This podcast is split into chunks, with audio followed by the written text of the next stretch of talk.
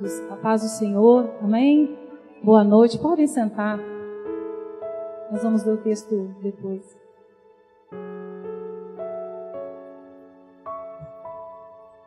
Eu quero agradecer o convite. Eu acho, estava pesquisando a minha memória aqui, é a primeira vez que eu trago a mensagem numa igreja Assembleia de Deus. No ano passado, o pastor Geraldo teve na nossa igreja, eu sou da igreja presbiteriana Manancial.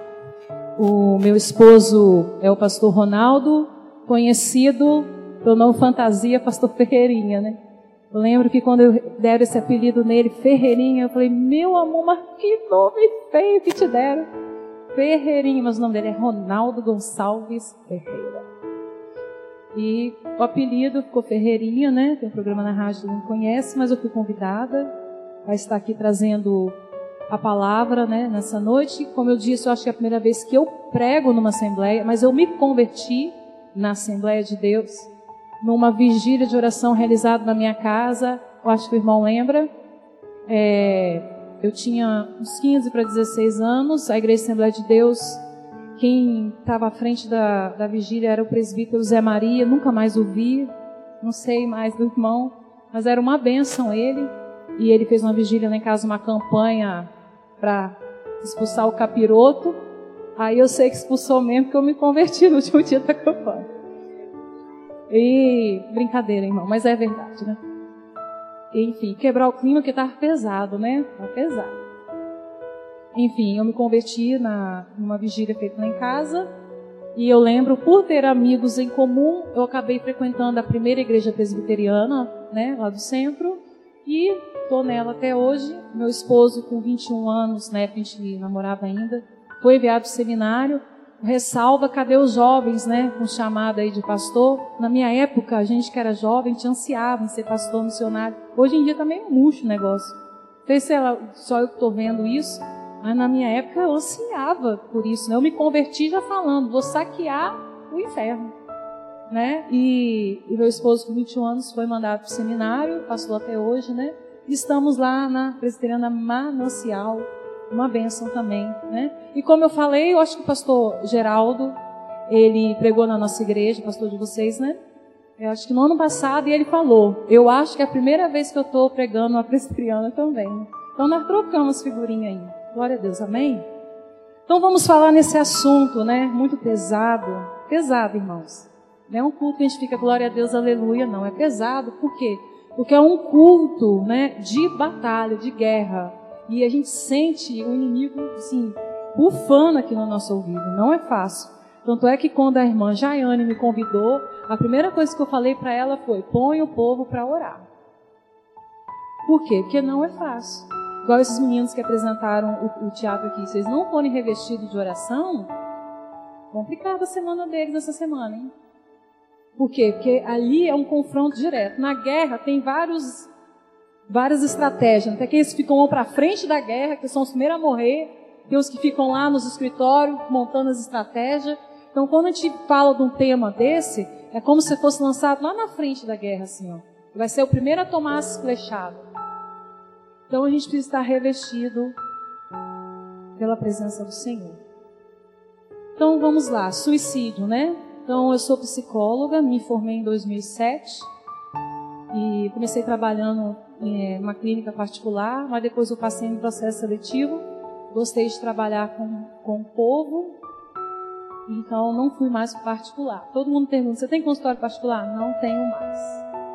Só no início mesmo que eu comecei a trabalhar. Aí trabalhei cinco anos na educação, depois passei pelo concurso e hoje sou psicóloga da unidade de saúde aqui, vizinha de vocês. Amados, vamos falar então desse tema. Primeiro eu vou fazer um apanhado, que já é longo. Um assunto polêmico, né? Falar sobre suicídio é polêmico.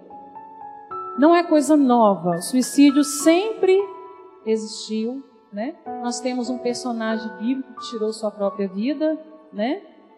Judas e foi condenado não pelo suicídio em si, mas por ter traído o Senhor. Isso levou, né, à condenação eterna, porque a palavra de Deus fala é daquele, né, que se levantar contra o Senhor, e ele o fez. Então, assunto polêmico não é de hoje, mas Nos últimos dias, as estatísticas têm crescido com relação ao número de suicídios. Os irmãos terem uma ideia, pelo IBGE, a pesquisa, de 2000 a 2016, que é a última estatística né, sobre suicídio no Brasil é a de 2016. Então, de 2000 a 2016, aumentou 70% o índice de suicídio. 70% uma coisa aumentar, meus irmãos, já é epidemia. E esse índice pode ir para 90%, porque segundo a estatística existe um erro de 20%. Em 2007, é, 2017, nos Estados Unidos, porque muitas estatísticas que eu vi e pesquisei é mais norte-americana, eles estão um pouco à frente da gente nas pesquisas. Mas nos Estados Unidos, por exemplo, é, o suicídio é a décima causa de morte para eles lá, né? Uns morrem de infarto, outros morrem daquilo, o suicídio está na décima causa de morte lá. Em 2017, 47 mil pessoas tiraram a vida lá nos Estados Unidos. Se a gente pega essa estatística e coloca para os jovens norte-americanos, porque jovem dificilmente morre de doença, não é? Dificilmente morre, mas morre também. Mas quando a gente pega essa estatística e lança para dos 15 aos 30, o suicídio se torna a segunda causa de morte. A primeira é os, são os acidentes automobilísticos. Jovem é muito assim, acha que nunca vai morrer, né? Às vezes pula no negócio, acha que vai dar certo e morre. Então, é, primeiro são os acidentes e depois a causa de morte de jovens norte-americanos é o suicídio. Vocês vão ter uma ideia. No Brasil, no ano de 2016, que foi a última pesquisa, 11 mil pessoas tiraram a vida no Brasil. É, lembrando que esses são os índices, meus irmãos, que a gente consegue notificar. Porque hoje, acho que foi hoje ou ontem, teve uma tentativa de suicídio mesmo no Brasil, onde o, o motorista ele é, se chocou com um caminhão. Então, muitos acidentes que às vezes a gente vê na, na, na estrada, de frente a frente, às vezes não foi um acidente, às vezes foi provocado, o motorista quis tirar sua vida. Né? Por que, que a gente sabe desse caso? Porque o menino mandou uma mensagem para a mãe dizendo: Meu pai falou que vai se matar a gente agora. E quando ele terminou de mandar a mensagem, ocorreu o acidente. Por isso que a gente sabe que esse foi suicídio. Mas 11 mil pessoas tiraram a vida em 2016, que foi notificado, confirmado. Não, foi realmente um suicídio. Porque muitas vezes a gente não sabe se é ou não. Né? Então fica difícil realmente é, notificar. Então o índice pode é, ser maior. E aqui no Brasil, a gente tem menos índice de suicídio, por quê? Porque aqui no Brasil, dificilmente alguém tem armas de fogo em casa. Lá nos Estados Unidos, não, né? Lá nos Estados Unidos, acho que grande parte tem uma arma de fogo dentro de casa. Que às vezes a pessoa não tira a sua vida porque ela não sabe como tirar a sua vida. Porque se você parar para pensar, como que eu vou tirar a minha vida? Não é fácil, não. Sem dor, não é fácil. Né? Então, se a pessoa tem uma arma de fogo em casa, fica um prato cheio. Mais fácil, não é? Então, aqui o índice é bem menor dos Estados Unidos, caso a gente acredita devido às armas de fogo, porque lá as pessoas, a maioria, tira a vida com arma de fogo. É, os homens, se formos pegar as estatísticas, os homens se suicidam muito mais do que as mulheres. Porque os homens usam mais da violência para tirar a vida. Por exemplo, uma mulher pegar uma arma para tirar a vida é difícil, primeiro que ela não sabe nem onde aperta. Não sabe nada. Então é difícil. Uma mulher, para conseguir fazer o um negócio daquele ali, dificilmente. Eu só sei dar um nó, o cego. Nenhum outro. Agora o homem sabe, nó de marinheiro, nó de não sei o quê, tem uns nó, nó de pescador, nó de. Sabe? Eu não sei dar um nó, o cego. Então, o homem ele se mata, é, tem maior índice de suicídio porque eles têm uma estratégia, vamos colocar melhor, porque eles são mais violentos. As mulheres, como o amado, engraçado tudo que eu vou falar aqui vai encaixar com o que vocês já falaram. Né? O irmão aqui que trabalha na ambulância, sumiu, irmão, aqui. O irmão que trabalha na ambulância, ele falou, né, da, das questões da medicação. Quem faz isso é mulher. Quem toma remédio para tirar a vida é mulher. E é fracasso total, porque não mata. Então, o que, que vai acontecer? Vai ganhar a mangueirada, né? Ou por cima ou por baixo, para limpar tudo que tomou. Né? Eu falo isso com as mulheres que ficam falando comigo que querem tirar a vida. Então, a mulher, a mulher geralmente usa o remédio. Um método que ela acha assim, vou tomar, vou, vou dormir, não vou acordar mais. Mas acorda no hospital com mangueira em cima, mangueira embaixo, mangueira tudo quanto é lá. Né? Para desintoxicar o que tomou. Então, o homem, ele tem mais êxito, porque é difícil, a forma dele é muito violenta, então quando o resgate chega, já não dá. A mulher, às vezes a gente consegue resgatar, porque a forma que ela usa é uma forma não muito bem sucedida, porque a mulher não é tão violenta, né?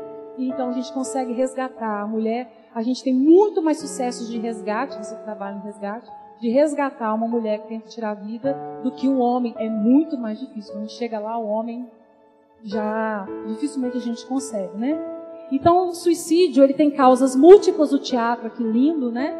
Forte, nos demonstrou. Muitas causas é, são o suicídio, pode ser fatores até mesmo biológicos, né? alguma enzima né, faltando no cérebro, alguma vitamina, proteína nos leva à depressão, psicológicos, sociais, enfim, pode ser uma mistura, uma soma de tudo isso. Eu vou falar mais para frente detalhado cada um. É, 90 90% dos suicídios é um dado muito importante, e depois eu vou puxar a orelha da igreja. 90% dos casos de suicídios são decorrentes de transtorno mental. O que é transtorno mental? São doenças da mente, qualquer uma delas. Depressão, bipolar, transtornos de humor, esquizofrenia.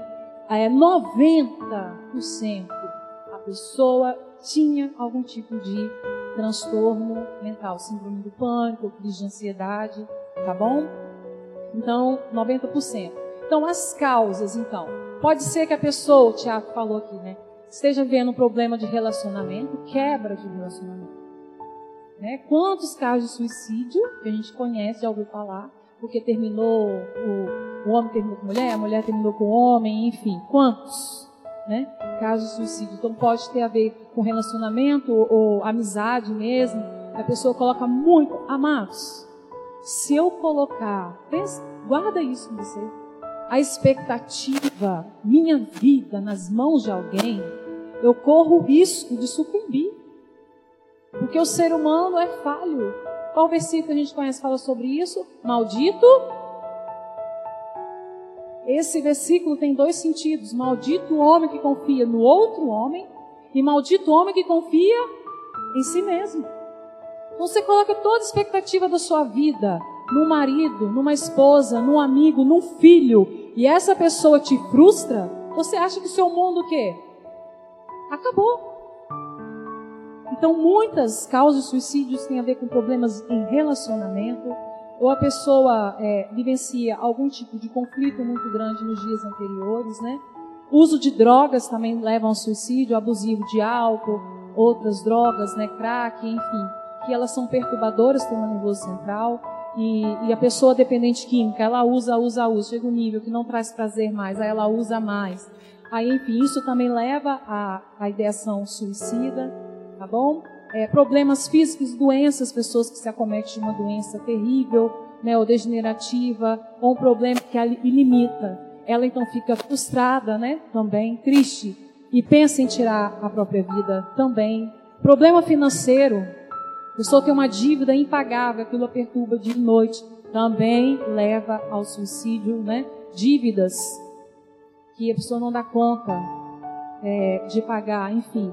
Também algumas pessoas é, tenta suicídio por causa disso, frustrações, né, como eu falei, na vida, cria expectativa por algo. Quando eu chegar aos 30 anos, já vou ter minha casa, meus filhos, minha mulher chega nos 30, está até desempregado, morando na casa dos pais. Essa frustração é muito pesada, a pessoa pensa um, um Zé Mané mesmo, a vida sem mim não faz diferença. Então são frustrações que a pessoa né, vai trazendo, sofrimento constante, quem vive no ambiente adoecedor. É tão difícil para mim, enquanto psicóloga, ajudar alguém que a causa do sofrimento dela é o dia a dia dela. É tão difícil. Por exemplo, uma mulher que tem um, um marido completamente estúpido, que fala que ela é feia, que quando sai na rua tem vergonha de dar a mão para ela. Um exemplo que eu dando. Né? Que não elogia nada, que só humilha. Essa mulher chega para mim só chora e depressiva. Aí, por mais que seja a melhor psicóloga do mundo, o que, que eu posso fazer? Se ela vai voltar para casa.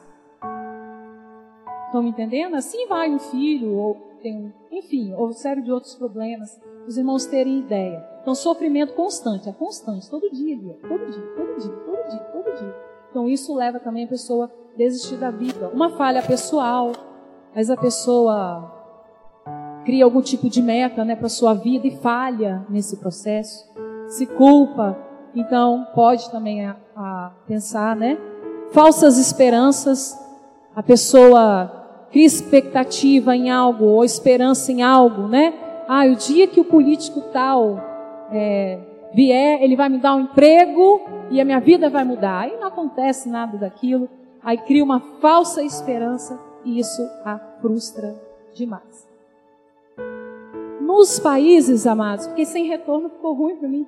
Nos países é, desenvolvidos, o índice de suicídio ele é maior em pessoas mais velhas. Por exemplo, um país desenvolvido, né, como Estados Unidos, né, alguns países europeus, Canadá, são países muito desenvolvidos, ricos.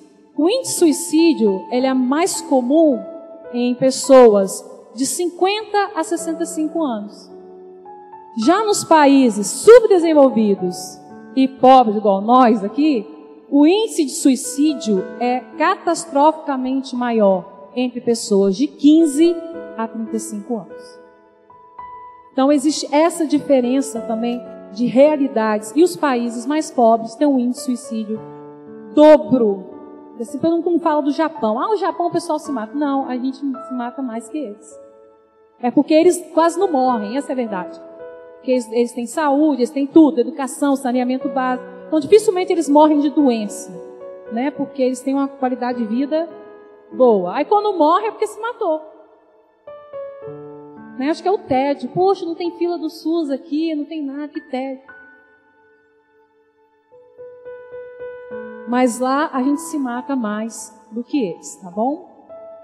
Então, nos países desenvolvidos existe é, essa estatística. Existe hoje na nossa realidade da tecnologia uma facilidade da gente se isolar. Porque antes, se a gente quisesse conversar, né, a gente tinha que ir até alguém. Eu lembro, eu não sou tão velha, amados, sou nova. Mas eu namorava por carta com meu esposo. Ele estava lá no seminário e eu mandava carta. Alguém aqui que tenha de 15 anos para baixo já fez uma carta e colocou no correio para alguém? Alguém? Você tem menos de 15 anos? Não, estou falando menos de 15 anos. Que tem de 15 para menos, que já foi no correio, escreveu uma carta e colocou, mandou para alguém. Não existe. Não existe. Eu só fiz isso naquela época também, depois não. Mas na, é, na nossa geração, na minha, eu não sou tão velha assim, mas a gente para ver alguém, eu lembro que eu lembro que quando eu voltava das férias da escola, eu não sabia nada que meus colegas tinham feito. Aí aquela novidade, ah, eu fui para não sei aonde, eu fui aqui em casa mesmo, porque hoje em dia a gente sabe tudo um do outro por causa das redes sociais. A gente não desgruda, tá sempre de butuca. Nossa, você viu fulano? Não me paga, mas estava lá no Oriundi no, no cinema. E o tonto que a pessoa está devendo ainda posta que está esbanjando, né? Não pensa, né? Devo um monte de gente, não posso postar. Então a gente sabe de tudo. Então hoje a gente pode se relacionar sem se relacionar. Interessante, né? Então isso provoca o isolamento. E o isolamento também causa o adoecimento. Eu não sei quem veio primeiro se foi as mídias que nos deixaram isolados ou se é o nosso adoecimento que nos levou a nos isolarmos. Então eu não sei o que, que veio primeiro. Vamos tentar. Então eu não sei o que, que veio primeiro, o que, que aconteceu, mas eu sei que as mídias sociais fazem com que a gente se isole. Nós podemos ficar horas no celular dentro de um quarto. Se não tivesse celular e mídia social, dificilmente a gente faria isso. Isso, amado, tá bom. Então, dificilmente, e o isolamento contribui para os pensamentos negativos. As mídias sociais fazem a gente se comparar. Por exemplo, nunca um sujeito ou uma sujeita vai postar uma foto onde saiu zarolho, onde saiu com a boca meio. Nunca! A gente escolhe o melhor ângulo, tira umas 20 fotos para escolher uma e postar. Então a gente passa a impressão que a nossa vida é o quê? Perfeita, maravilhosa. Olha como eu viajo, como eu passeio. Olha como é que minha vida é linda. Olha como é que eu amo meu marido. Em casa quebra o pau. E o outro vê aquilo e pensa: nossa, a vida dele que é boa. Olha como está a vida dele, a vida dela. E isso vai gerando, aumentando as frustrações. E a pessoa, além de ficar sozinha, ela acha que a vida do outro é melhor, aí só vem pensamento negativo. Porque quem posta a foto sabe se aquilo tão verdadeiro que aquilo é. Agora, quem vê, cria um monte de ideias na mente. Então, as mídias sociais também têm contribuído, amados. Então, fique aí, você que tem um filho pequeno, não dê celular para ele, não. Eu falo que eu vivo, meus filhos não têm celular. Eu tenho um filho que vai fazer 12 anos domingo que vem e um tem 7. Eles não têm celular. Não precisa, eu não tive. Porque depois, sabe o que? Você vai mandar o seu filho lá para mim, que está mandando foto nua na internet.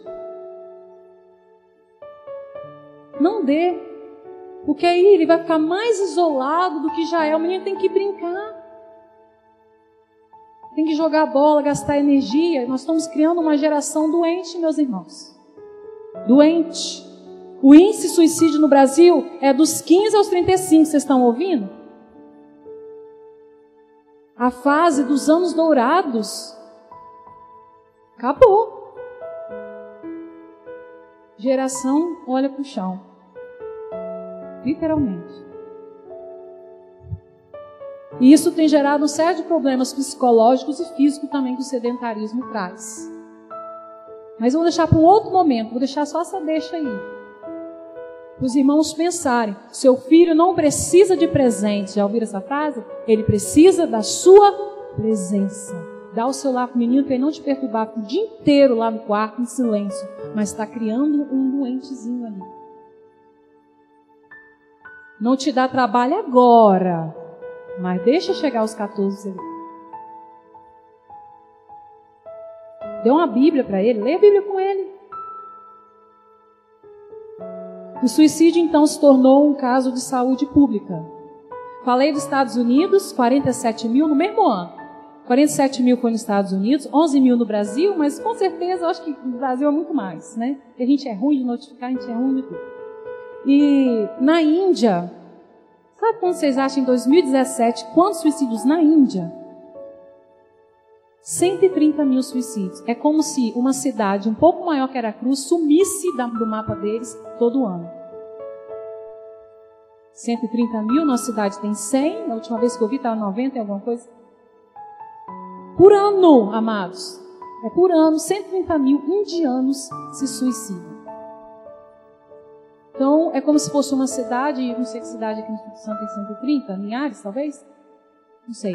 Se sumisse uma cidade do tamanho de Linhares, todo ano da Índia, sumiu esse, pum, sumiu esse. Outro ano, pum, sumiu outro. Vai sumindo. No número de suicídios. Mas eu tenho uma notícia boa para vocês ficarem mais alegres, tá todo mundo tenso. A religiosidade diminui o índice do suicídio. Religiosidade é um nome feio, né? Porque, porque os pesquisadores, os cientistas colocam esse nome, né? Vou mudar, mas os cristãos diminuem esse índice. Segundo a pesquisa realizada lá nos Estados Unidos, em Michigan, a pessoa que tem uma religião, o índice dela de cometer suicídio diminui, mas diminui mas drasticamente, embora a gente tenha casos assim no nosso meio. Mas comparado a uma pessoa que não tem um vínculo religioso, é bem menor o índice. Porque os indivíduos que têm um apego à sua religião, eles relatam é, mais razões para viver e eles têm o julgamento moral sobre o suicídio também. Né? Quantos que eu atendo no meu consultório que são evangélicos, que fala se eu não fosse crente eu me matava, se eu não tivesse medo de ir para o inferno eu me matava. Então esse temor, como foi relatado aqui no teatro, quando Jesus chamou aqui, todo mundo largou a forca, largou a faca, largou tudo. Quantos relatos que eu ouço no meu consultório de pessoas falando, Juliana, eu ia fazer isso, mas não sei o que, que aconteceu, o que me impediu. Era o quê? Era o Senhor que livrou. E não é pouco, não, meus amados, é muito. E outro fator, porque a pessoa religiosa é, subentende que ela não tem nenhum tipo de dependência química. E o dependente químico, ele tem uma grande chance de cometer o suicídio. Porque a substância é da coragem, né? Então, a pessoa que é cristã não vai fazer uso de uma dependência química, então automaticamente vai diminuir né, o, os riscos. Né? O Ministério da Saúde recomenda que a gente ficar atento às questões, por exemplo, para quem está do nosso lado, com o aumento no número de vezes que a pessoa fala da morte. Ai, queria morrer. Ai, não estou vendo gosto de nada. A falta de esperança ou uma intenção de dar um fim, eu quero acabar com isso. Então são falas que a gente tem que ficar atento se a gente está ouvindo isso de alguém. O isolamento voluntário, quando a pessoa prefere se isolar, trancar dentro do quarto. Então a gente deve estar atento a esses alarmes. Especialmente quando alguém abre mão daquilo que gosta muito de fazer e começa a falar: não quero mais fazer isso. A pessoa gostava de estar aqui no louvor, cantando, de repente ela some. Mas ela não sumiu para ir para o mundo, não. Ela sumiu ficar dentro de casa trancada. Então, até aquilo que ela amava, ela desgostou de fazer, não está fazendo mais. Então, a gente tem que estar atento. Frases como: Eu preferi estar morto. Eu não aguento mais. Eu sou um peso. Como eu ouço isso? Como que eu ouço isso quando eu estou atendendo as pessoas? Eu sou um peso. Eu sou um peso para os outros. Tudo isso que eu estou falando deve ser considerado um alarme. Porque, como a irmã aqui falou no início, ninguém comete suicídio da noite para o dia. Já é um histórico de sofrimento. Pessoa já pensou naquilo várias vezes, remontou aquela cena na mente dela, e ela deu alguns sinais. Mas como que a gente está agarrado na mídia, a gente não vê quem está do nosso lado. Só vê o que posta ali na, nas redes sociais. Então, isso tudo a gente tem que ficar atento. A pessoa pensa que é um fardo. E eu estou para dizer para os irmãos, como eu já falei, que as estatísticas são muito maiores que a gente conhece. É porque não damos conta de divulgar corretamente os números de suicídio. Para os irmãos terem ideia, no mundo, no mundo, não é Brasil não, no mundo todo. Olha que interessante as pessoas morrem mais por suicídio do que por assassinato. Entendeu? No mundo todo, as pessoas morrem mais devido ao suicídio do que por assassinato. Isso só pode ser obra do cão. Ele não está precisando nem de usar o outro, ele usa a própria pessoa. Estão entendendo em que mundo nós estamos, que é pior que Sodoma e Gomorra, porque lá não fala que os se matavam? O suicídio é o naufrágio da esperança. Morreu a esperança. Suicídio. E o pior, deixa marcas nas pessoas que amavam aquela pessoa. Marcas essas que eu também atendo talvez implacáveis. Só um milagre. Se você tem um filho que tirou a própria vida, cura essa dor aí. A pessoa pensa, repensa mil e uma vezes onde foi que ela errou. Deixa marcas profundas na pessoa que ama. Agora eu convido você a abrir 1 Coríntios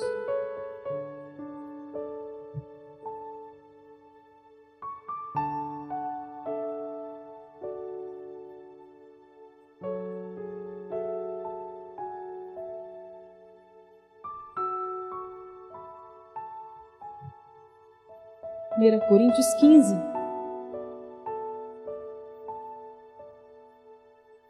Dezenove.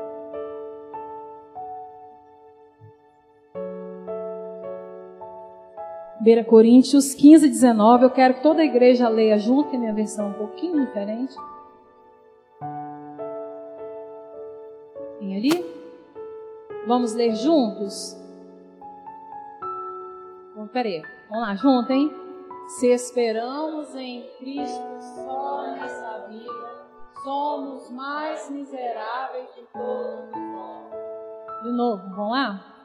Se esperamos em Cristo só nesta vida, somos os mais miseráveis de todos nós. Onde está a nossa esperança? Porque se o suicídio é o naufrágio da esperança, onde está a nossa esperança, amados? Onde está a esperança? Porque quem tira a vida diz: Eu não tenho mais esperança.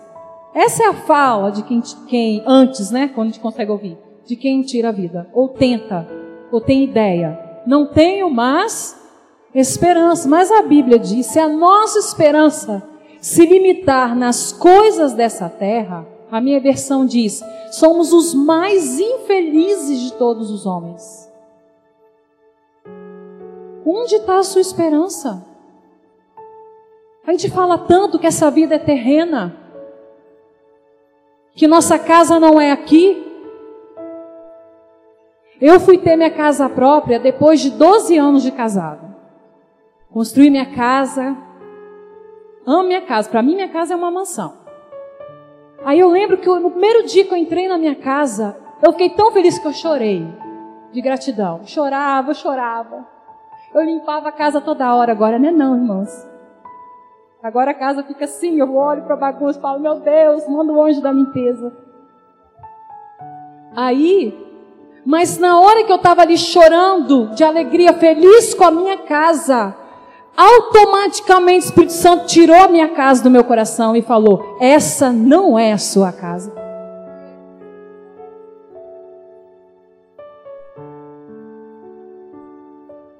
Quem entendeu, entendeu. Aquela não é minha casa. Minha esperança não pode estar na minha casa, não pode estar no meu filho. Quantas pessoas que, às vezes, eu, meu marido, a igreja pagou o preço para a pessoa engravidar, engravidou, mas só vai na igreja o dia que o filho tem uma meleca no nariz. E é impossível, porque criança é meleca de dia, é meleca de noite.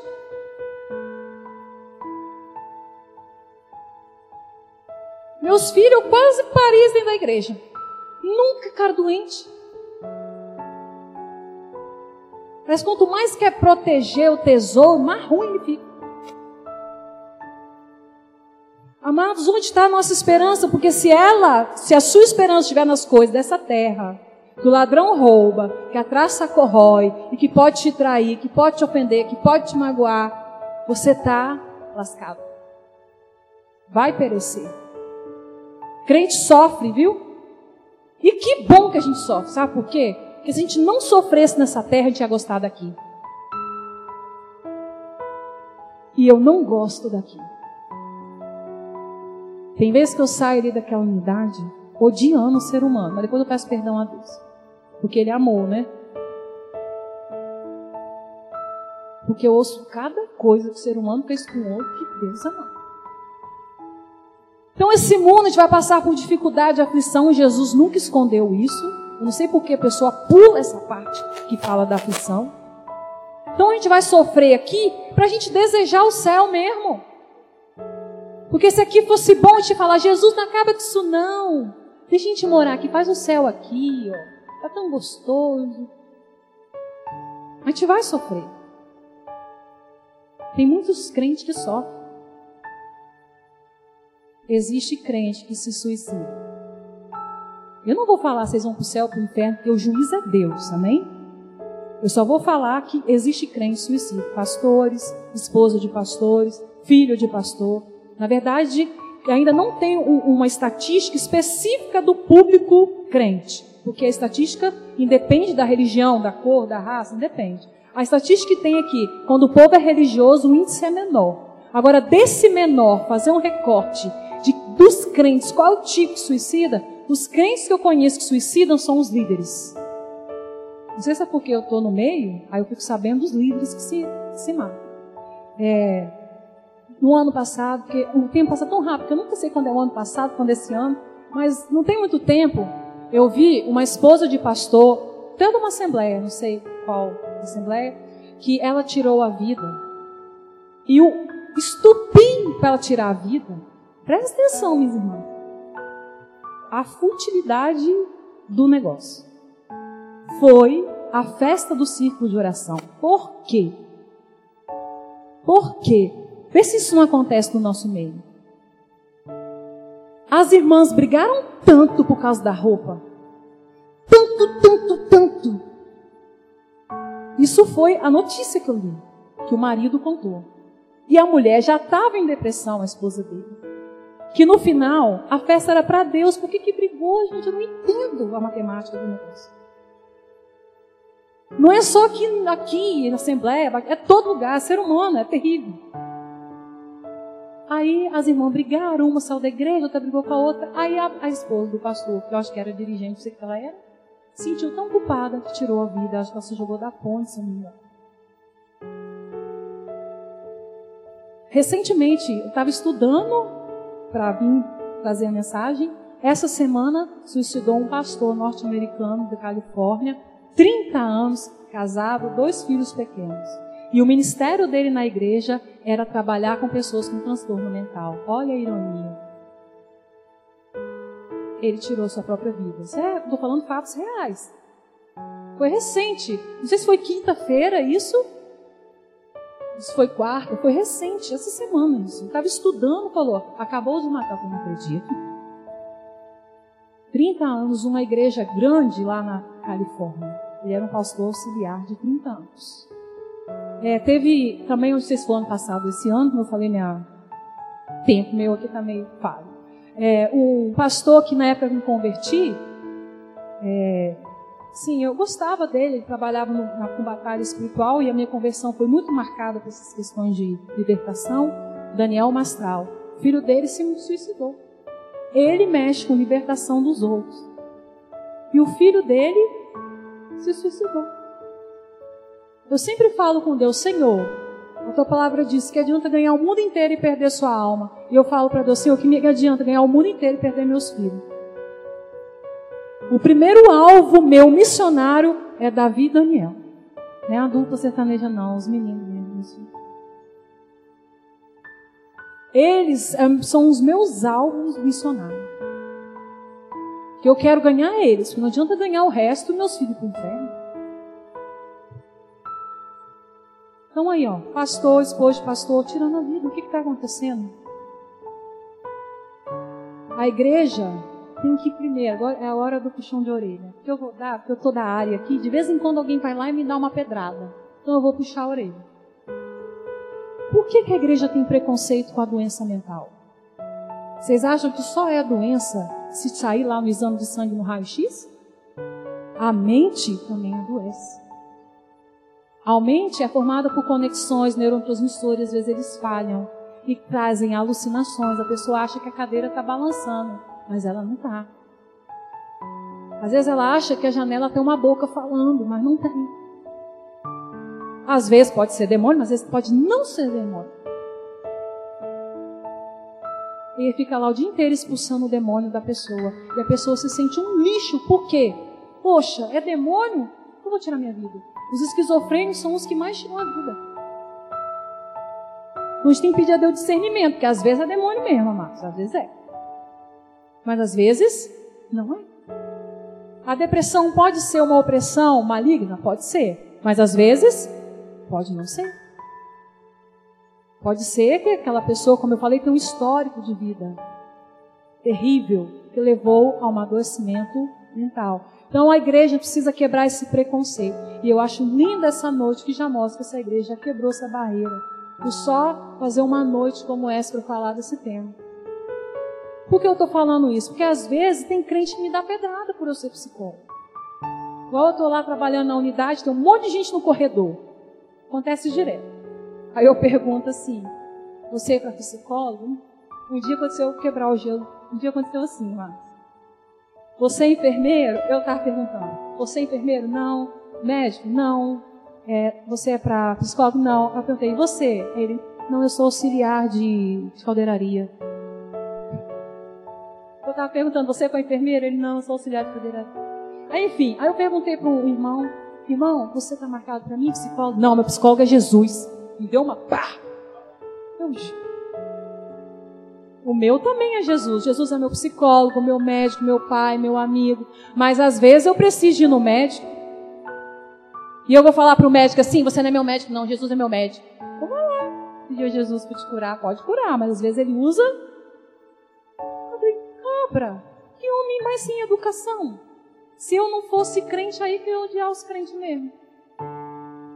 Mas eu fiz uma outra leitura. Falei, Senhor, dá-me paciência. Direto acontece isso. Às vezes eu pergunto a pessoa, ei, porque tem um monte de no corredor. Aí às vezes eu chamo o nome, ô oh, Joaquim. O Joaquim não tem. Ei, você é psicólogo? Você é não sei o que, não sei o estava perguntando. Aí o outro falou, não, eu sou auxiliar de caldeiraria. Oh, meu Deus do céu. Amém? Eu não expliquei, né? Aí você é enfermeiro, você. Mas às vezes eu tomo uma cacetada. E as pessoas têm esse preconceito de ir para psiquiatra. Falar psiquiatra, então, é chamar, dar o lado de doido. Tem que quebrar essa barreira. É um médico da área mental. Se você está com ansiedade, não é neuro, tá? É psiquiatra. Se você está com medo que está atrapalhando sua vida, está sendo pânico, não é neuro, é psiquiatra. Se você está com uma tristeza, que você chora manhã, de noite, de tarde, dorme chorando, acorda chorando, é também é psiquiatra, não é neuro. Que é uma doença mental. Neuro é falha de memória, alguma AVC. Isso é neuro. Dor de cabeça. Agora, problemas emocionais e psicológicos é psiquiatra. E pode tirar esse preconceito psiquiatra para doido, que não é. E nem psicólogo. Eu não atendo nenhum doido ali, só tem gente que está sofrendo. O que, que adianta eu atender uma pessoa que fala comigo, ó, eu sou inventor do rádio. Eu falo, lógico que você é. Eu vou ficar discutindo que ele não é? Você sabe que eu já fui para Marte? Eu vou toda noite. Eu, é, me conta como é que é lá, porque eu nunca fui. Eu acho que eu nunca vou. Esses daí não vão para mim. Quem vai para mim é quem está sofrendo. Não é doido. Quebre esse preconceito. As pessoas nunca entenderão o suicídio, eu não entendo. Nunca entenderemos. Só quem passa que sabe. Por isso não cabe a gente julgar. A gente gosta de ser juiz do outro, né? Tem que parar com isso, juiz a Deus. Uma coisa que Deus falou para a gente não ser é juiz. Tanto é que na ceia, glória a Deus, a Bíblia fala, examine o homem a si mesmo. A pessoa, os pastores já falam, ah, você vai tomar, você não vai tomar nada. É o homem que tem que examinar. Meu esposo nascer sempre fala isso. Graças a Deus, Senhor, que neste momento é cada um por si. Quem tomar em pecado é a pessoa que toma juízo para si mesmo, não sou eu. Então, quem vai julgar se a pessoa que se matou foi para o céu, para o inferno, é Deus. Eu fico com a palavra, não matará, sexto mandamento. Mas se a pessoa aquela hora estava com algum distúrbio mental, que tirou dela toda a consciência e Deus entende isso, é ela e Deus também. Estão entendendo? É difícil julgar. Não sei. Né? Uma pessoa esquizofrênica. Eu tenho superpoderes, vou pular do prédio. Eu tenho certeza que eu vou voar. Pulou. Deus sabe a consciência dela. Se virou de uma criança. Então, quem somos nós para julgar? A maioria das pessoas não se sentem amadas, cometem suicídio. E a maioria das pessoas fazem isso é uma forma de fugir do problema. Eu não aguento mais esse problema, vou eliminá-lo. Como? Se eu tenho uma dívida, não sei como consigo pagar. Então elimino a minha vida. Não consigo viver sabendo que eu perdi aquele relacionamento, que eu perdi aquele filho. Então eu elimino a minha vida. Eu atendi recentemente é, uma mãe que ela perdeu o filho, né? E ela falou para mim, semana passada, eu entendo quem tira a sua própria vida. Eu entendi aquela mãe, teve uma mãe aqui na cruz, né? Que se matou porque o filho foi assassinado. Aí ela citou o nome dessa mulher, foi esse ano também. E ela falou: Eu entendo aquela mãe. Porque só a gente que perdeu um filho sabe que dói. E essa dor não sai com remédio. Aí ela falou comigo, Juliana, eu queria tirar essa dor me matando. Mas o que me impede é o meu temor a Deus. E eu falo, fique com esse temor. Porque o sofrimento dói. É uma dor que perde o ar. E a vontade que tem é eliminar essa dor. E a pessoa tira a vida achando que a dor vai acabar. Mas esquece ela que ela vai deixar dor em vários corações que a amam. A gente acha que nós não somos amados. Maior amor. Se você um dia parar e pensar, ninguém me ama, um te amou e morreu uma morte de tortura, morte de bandido, de assassino, estuprador, e morreu por você. Então, se um dia você pensar, ninguém me amou, um te amou e morreu por você. Um te amou, eu tenho certeza. Pelo menos um. Trocou a vida dele pela sua. Então, por ele, pense nele, que ele te amou. Como prevenir então o suicídio? Vamos prevenir? Hoje, no mês de setembro, prevenção, né? Vamos prevenir. A igreja está de parabéns, porque já está promovendo uma prevenção por falar no assunto. Então, primeira prevenção, converse sobre o assunto. Não só em setembro. É lógico, como campanha, escolhe o mês de setembro internacionalmente.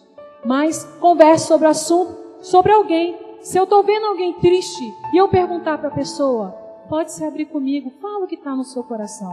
Nós não estamos incentivando ela a cometer o suicídio. Porque muitas vezes, quando a gente coloca para fora, diminui um pouco aquela angústia, aquele sufoco. Mas, amados, não se abra com qualquer um, não, tá bom?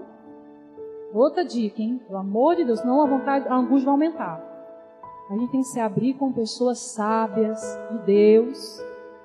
Porque senão, se a gente abre a nossa intimidade para qualquer um, a pessoa joga no ventilador e está todo mundo sabendo. Você vai se sentir pior ainda. Então, cuidado.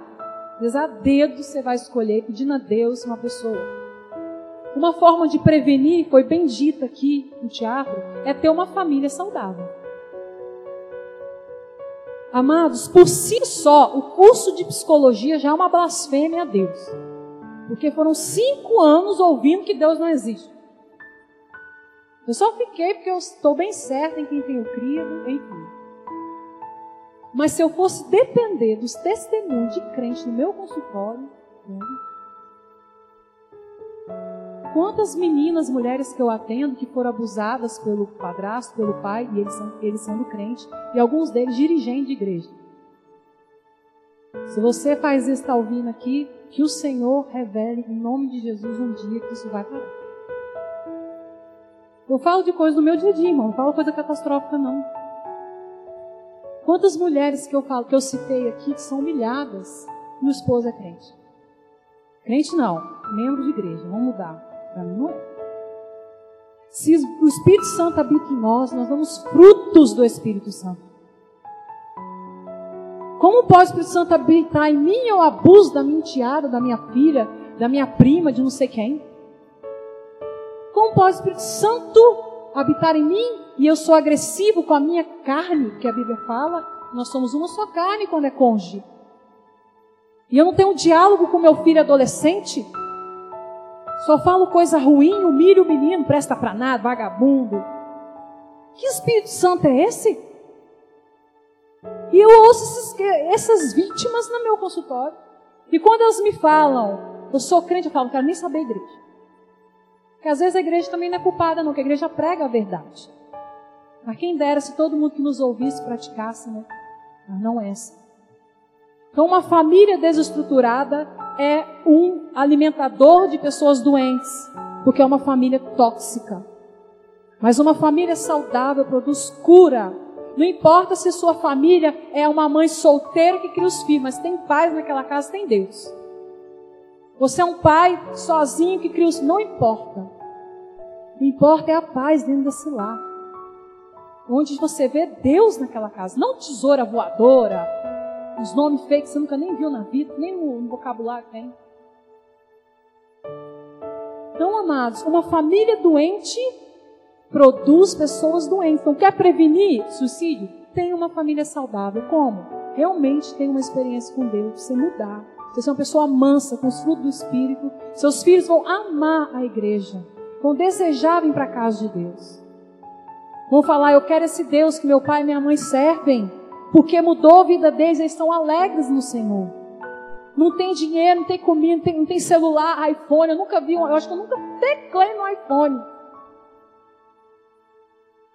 Aí eu atendo, meus amados, pessoas que dão um salário e a mãe fala: estou juntando dinheiro para dar um iPhone para meu filho. Você está maluca?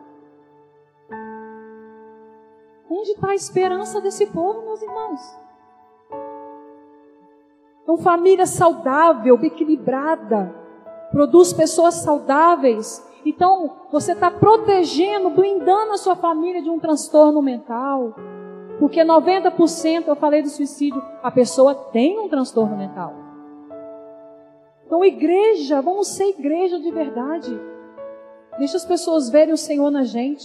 Outra prevenção. Primeiro, converse sobre assunto. Segundo, família saudável. Terceiro, busque ajuda.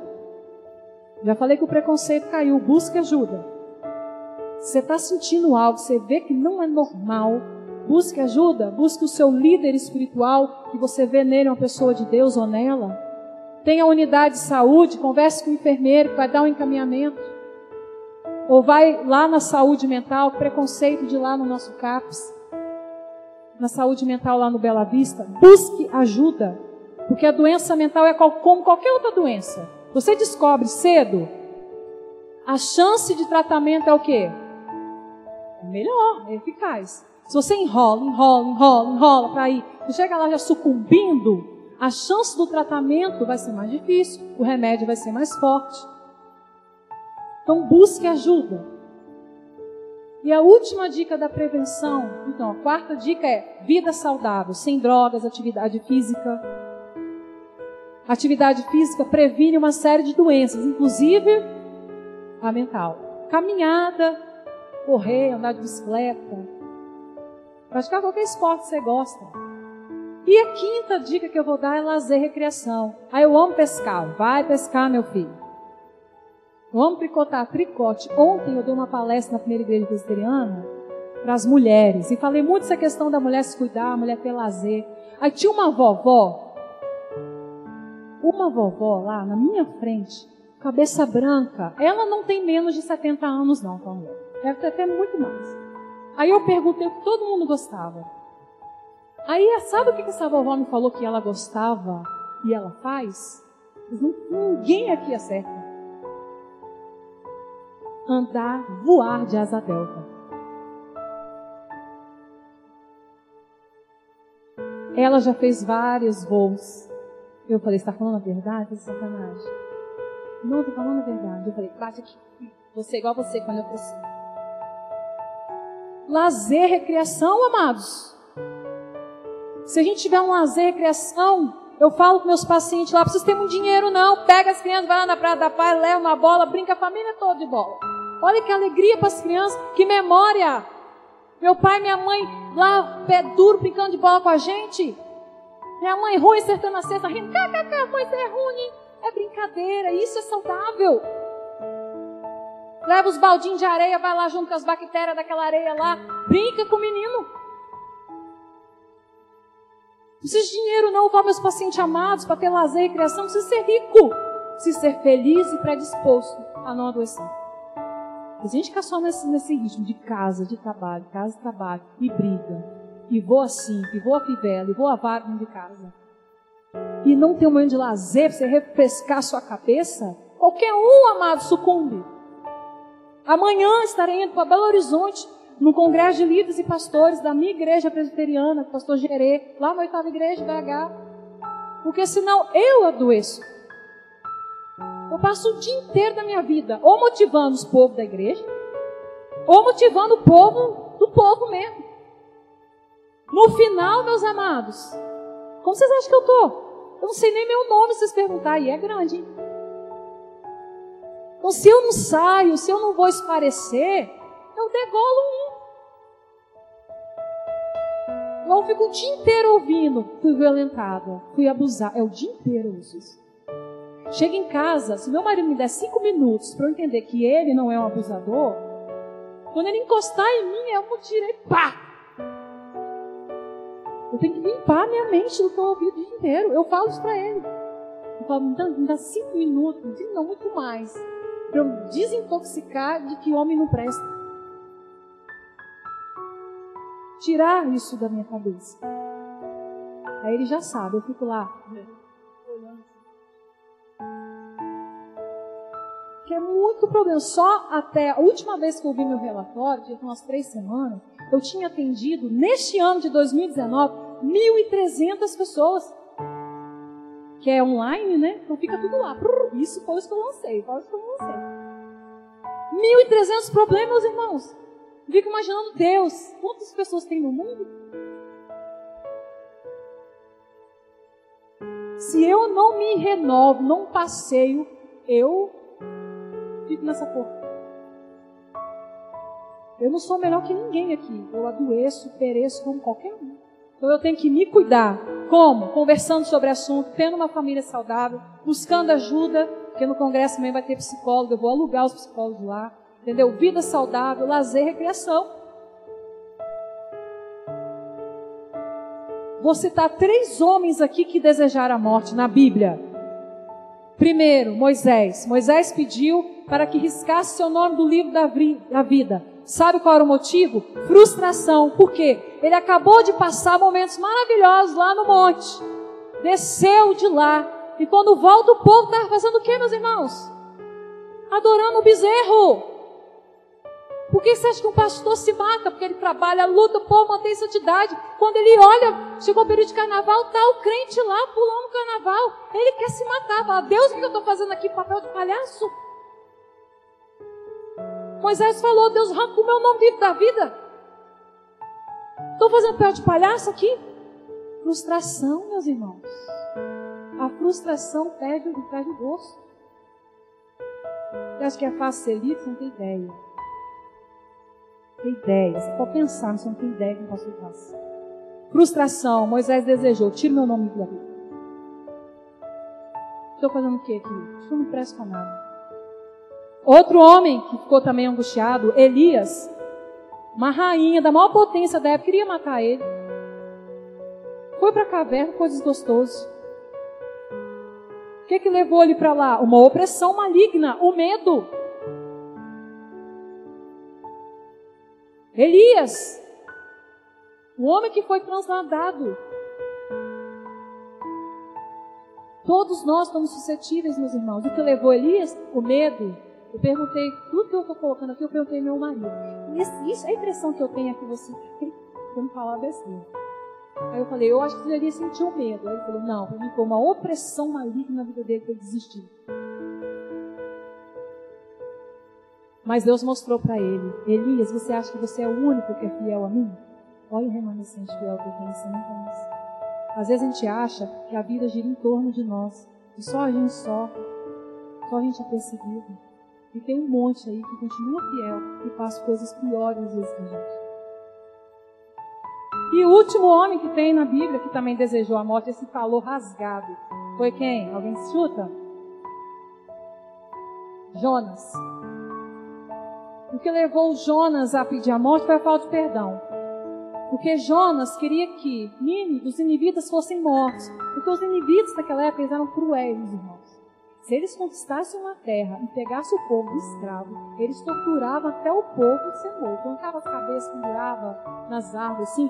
Tem árvore de Natal? Os inivitas faziam uma árvore de Natal com a cabeça dos inimigos, assim, ó. Então, Jonas tinha raiva. O que, que Jonas queria? Que Deus matasse aquele povo, arrancasse a cabeça deles também e pendurasse nos lugares. Mas o que, que Deus fez? Converteu todo mundo. Jonas ficou desgostoso. Ah, Deus, me mata. Meus inimigos, todos se converteram. O que, eles morressem? O coração dele tinha o quê? Rancor.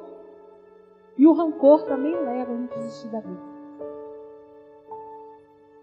Por isso que o servo de Deus tem que ter uma vida de constante busca pelo perdão e liberar perdão. Se eu não liberasse perdão, eu já teria que tirar minha vida. Ainda mais quem é líder. Você tem que viver todo dia, liberar uns 300 perdão. Porque é calúnia, é difamação, é ingratidão. E Jonas tinha aquilo. E Jonas fica bravo porque Deus faz em cima dele, né? Crescer uma, um arvoredozinho. Aí vem um, um verme, come a árvore. E Jonas fica bravo. Poxa Deus, o verme comeu a árvore que estava aqui me dando sombra. Eu estou aqui já injuriado porque o Senhor converteu aquele povo. E o verme come a árvore para me dando sombra. E Deus fala para ele: Você teve compaixão de um arvoredo. Que você não fez nada para ele crescer. E não tem compaixão dos ninivitas. Porque tem gente que tem compaixão de um animal, não tem compaixão do ser humano.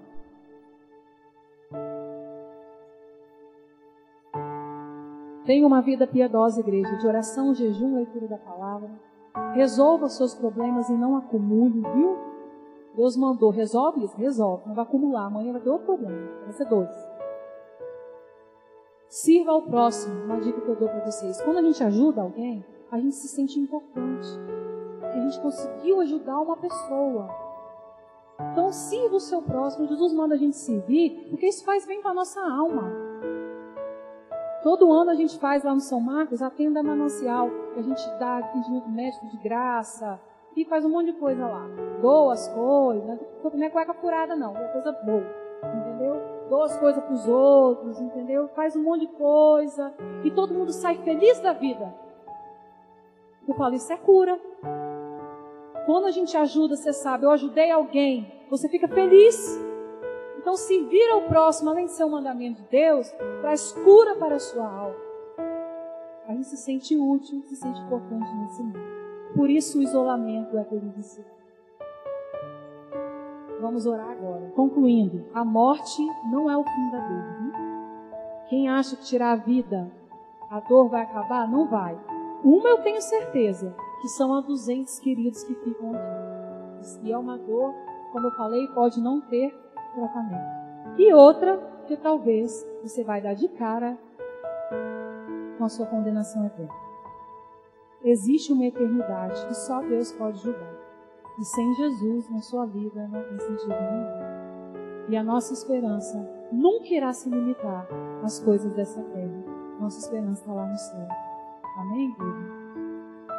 É muita coisa que eu corri para falar com vocês, mas eu espero que a semente fique plantada. Que essa dor só tem um que pode tirar, é o Senhor.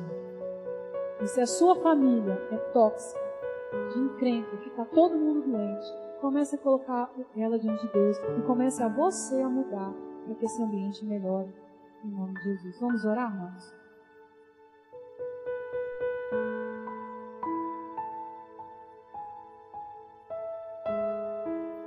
Nós vamos orar.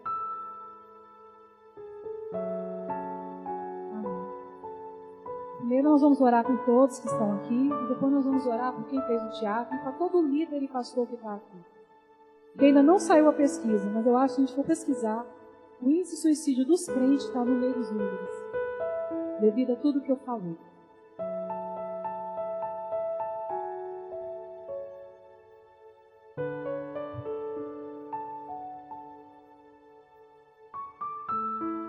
acredito que todo líder já ficou desgostoso. Fácil liderar, mas não é fácil. Se você não orar pelo seu pastor, não é fácil. Porque o que o diabo quer é destruir a liderança. Porque se destrói a liderança, o estrago é muito maior dentro de uma igreja do que destruir um membro comum. Não que não é importante, né? Ele também machuca o corpo. Mas um líder, o estrago é maior. Coloque a sua vida diante do Senhor, amém, amados? Você entrou aqui, talvez muitas coisas que eu falei bateu com o que você passa. Talvez você tenha uma família complicada que te adoece. Então, em vez de praguejar, você vai começar a orar por essa família e você vai mudar nesse lugar. Amém? Vamos orar? Todo mundo vai orar, cada um pela sua vida, e depois nós vamos fazer a outra oração. Ore aí pela sua vida. Deus amado, coloca essa igreja diante do Senhor. A palavra foi lançada, agora é teu Espírito Santo. Quem sou eu para mudar alguém? Quem convence é o Senhor. Quem ministra é o Senhor. Quem toca é o Senhor. Então que o Senhor venha visitar esta igreja nesta noite. Os visitantes, os membros que já estão aqui, aqueles que pela primeira vez pisaram numa igreja evangélica. Deus, que o Senhor venha ministrar os corações, falar poderosamente aos corações. Em nome de Jesus, ó Deus, eu entrego todos diante do Senhor. Santo é o Senhor, santo é o Senhor. Que o inimigo não roube a palavra dos corações. Não roube, não tenha o poder de roubar essa palavra dos corações. Queria, nesse mesmo espírito de oração, convidar então todos os pastores, líderes, a turminha do teatro para vir aqui. A igreja vai orar, amém? Você vai estender a mão para cá. Cadê os amados? Ficam aqui. A igreja precisa aprender a orar por vocês. Vocês que sempre oram pela igreja, isso fiquem aqui. Aí a igreja estende a mão para cá, nós vamos orar pelos irmãos. Você que é um líder, você é, o líder, é a líder do ciclo de oração. Eu não sei quais os ministérios que a igreja tem. Esposa do pastor, isso, que eu não conheço, né? Os líderes, você sabe aí, né? Se você é um líder de algum ministério. Vem aqui. O joelho aguenta ficar de joelho? Aguenta aí? Vocês podem joelhar e a igreja vai orar. Nós vamos orar aquela oração de amor por uma vida. Porque eles sempre são os que oram por vocês, né? Não consegue, tem problema não. Eu também sou descer aqui, eu não sou. Amém. Tudo bem. Estenda a mão para cá, pelos irmãos, e eu vou receber a sua oração também, viu? Quero ouvir a voz da igreja, um clamor, viu? Como Jesus estivesse chegando agora, hein? Ora, igreja, por nós, em nome de Jesus.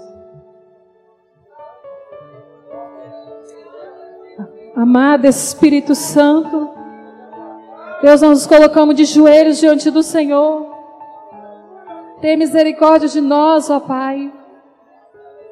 Cuida da nossa mente, do nosso coração, para a gente não adoecer. Nos proteja, nos blinda. Repreenda de nós toda a retaliação espiritual. Na vida, ó Deus, quem fez o teatro, dos líderes dessa igreja, da minha vida, dos meus filhos, ó Deus, meu marido. Deus, pregar uma palavra dessa não é fácil. Oh Deus, toda retaliação está diante do Senhor. Todo o mal sobre as nossas vidas. No nome de Jesus, ó Pai. Esse culto está em tuas mãos. Esta palavra está em tuas mãos. E o teu Espírito Santo faça dela o que bem quiser. Louvado seja o Senhor em nome de Jesus. Amém.